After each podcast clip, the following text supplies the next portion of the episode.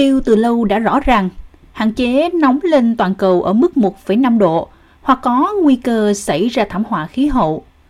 Nhưng ngưỡng đó có thể đã bị vi phạm, theo nghiên cứu mới của một nhóm nhà khoa học do Úc đứng đầu.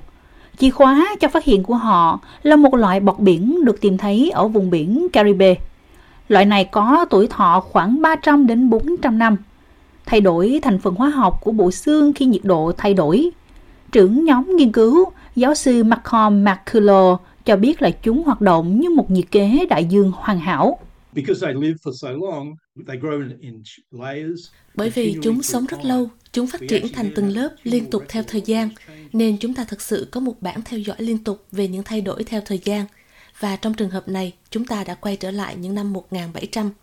Giáo sư Marcolo, một nhà nghiên cứu về rạn san hô tại Đại học Tây Úc cho biết, nghiên cứu này đã thực hiện gần một thập kỷ.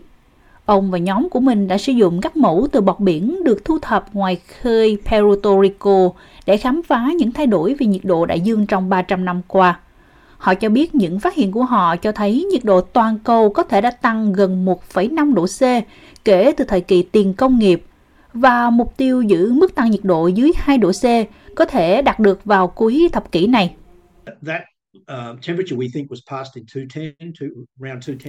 Tôi nghĩ nhiệt độ đó đã vượt qua vào năm 2010, khoảng năm 2010 đến năm 2012, theo hồ sơ của chúng tôi. Hiện tại, chúng tôi nghĩ là 1,7 độ C đến 1,8 độ C. Vì vậy, chúng tôi ghi nhận nhiệt độ cao hơn ít nhất 0,2 độ so với giới hạn 1,5 độ, theo mục tiêu mà mọi người đều biết.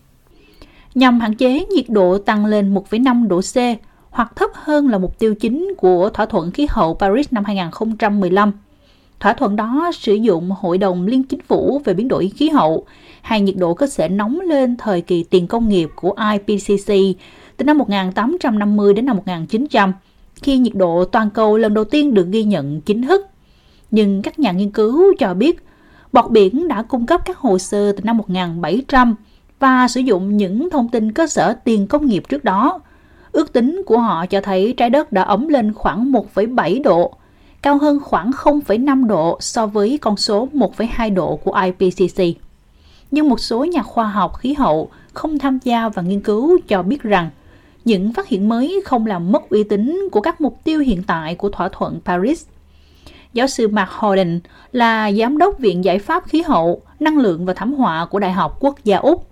Ông nói rằng nhiệt độ cơ bản khác nhau không có nghĩa là chúng ta phải đặt lại mục tiêu cho thỏa thuận Paris là 1,5 và 2 độ. Khi đưa ra những quyết định chính sách lớn, chúng ta phải có cơ sở bằng chứng rất tốt. Vì vậy, chúng tôi muốn thực hiện nghiên cứu này và sau đó bổ sung thêm các nghiên cứu khác để cung cấp cơ sở cụ thể hơn mà chúng tôi cần thay đổi. Mel Mansuson của Đại học Melbourne, tác giả chính của báo cáo IPCC mới nhất cho biết, một bản ghi chép về Paolo mới ngoài khơi bờ biển Puerto Rico là sự bổ sung có giá trị cho bằng chứng lớn về sự nóng lên. Nhưng đó là một nghiên cứu trong số hàng trăm nghiên cứu. Các chuyên gia khác cho rằng điều này đưa ra ý tưởng rõ ràng hơn về thời điểm hiện tượng nóng lên toàn cầu do con người gây ra thực sự bắt đầu. Tiến sĩ George Ray Felster là nghiên cứu sinh sau tiến sĩ của Trung tâm về khoa học và khí hậu ARC Trước đây, người ta cho rằng chúng ta bắt đầu thấy mô hình nóng lên toàn cầu này xuất hiện từ khoảng đầu những năm 1900.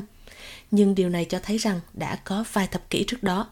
Tất cả đều đồng ý về một điều là sự cần thiết phải đẩy nhanh hành động hướng tới mức phát thải ròng bằng không.